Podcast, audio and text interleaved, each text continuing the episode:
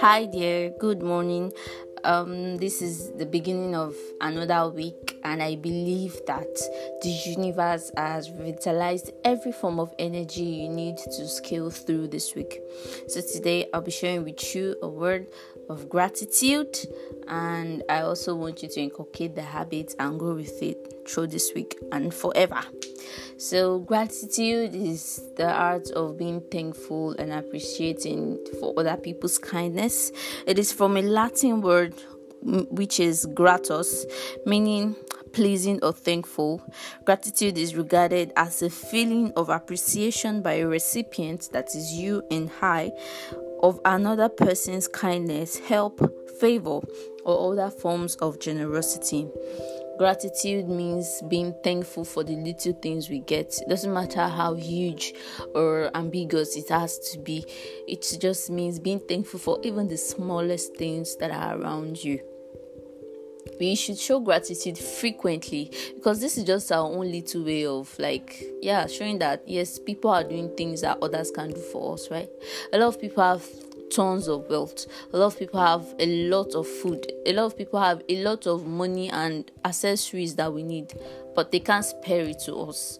But some people just have little of those same things, but they are still willing to give it to you and I, not because they have everything, but because they see us as important and they believe that you're also a part of their life. So the little we can do is just to show gratitude to them. Now, we should be grateful for everything. Everything. I didn't say some things. Everything. Starting from the smallest things, the sounds, the air we breathe, our movements, everything, to the biggest things.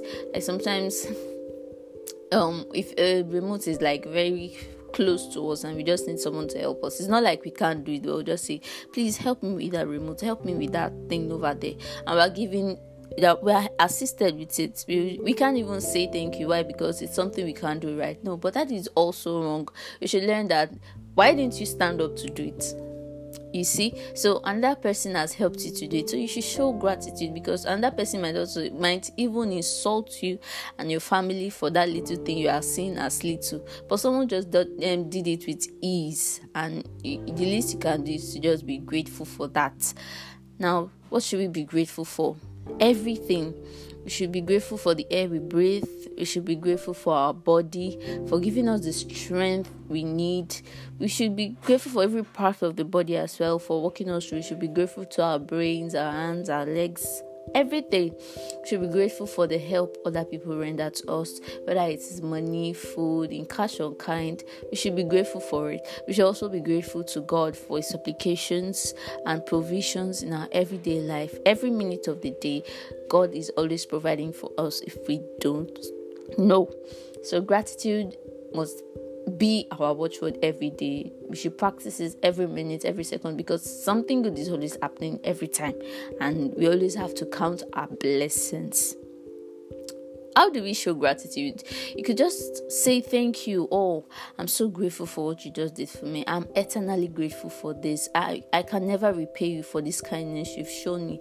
All these words are soothing. Imagine someone comes to you and gives you a speech of gratitude. How will you feel? You'll be happy.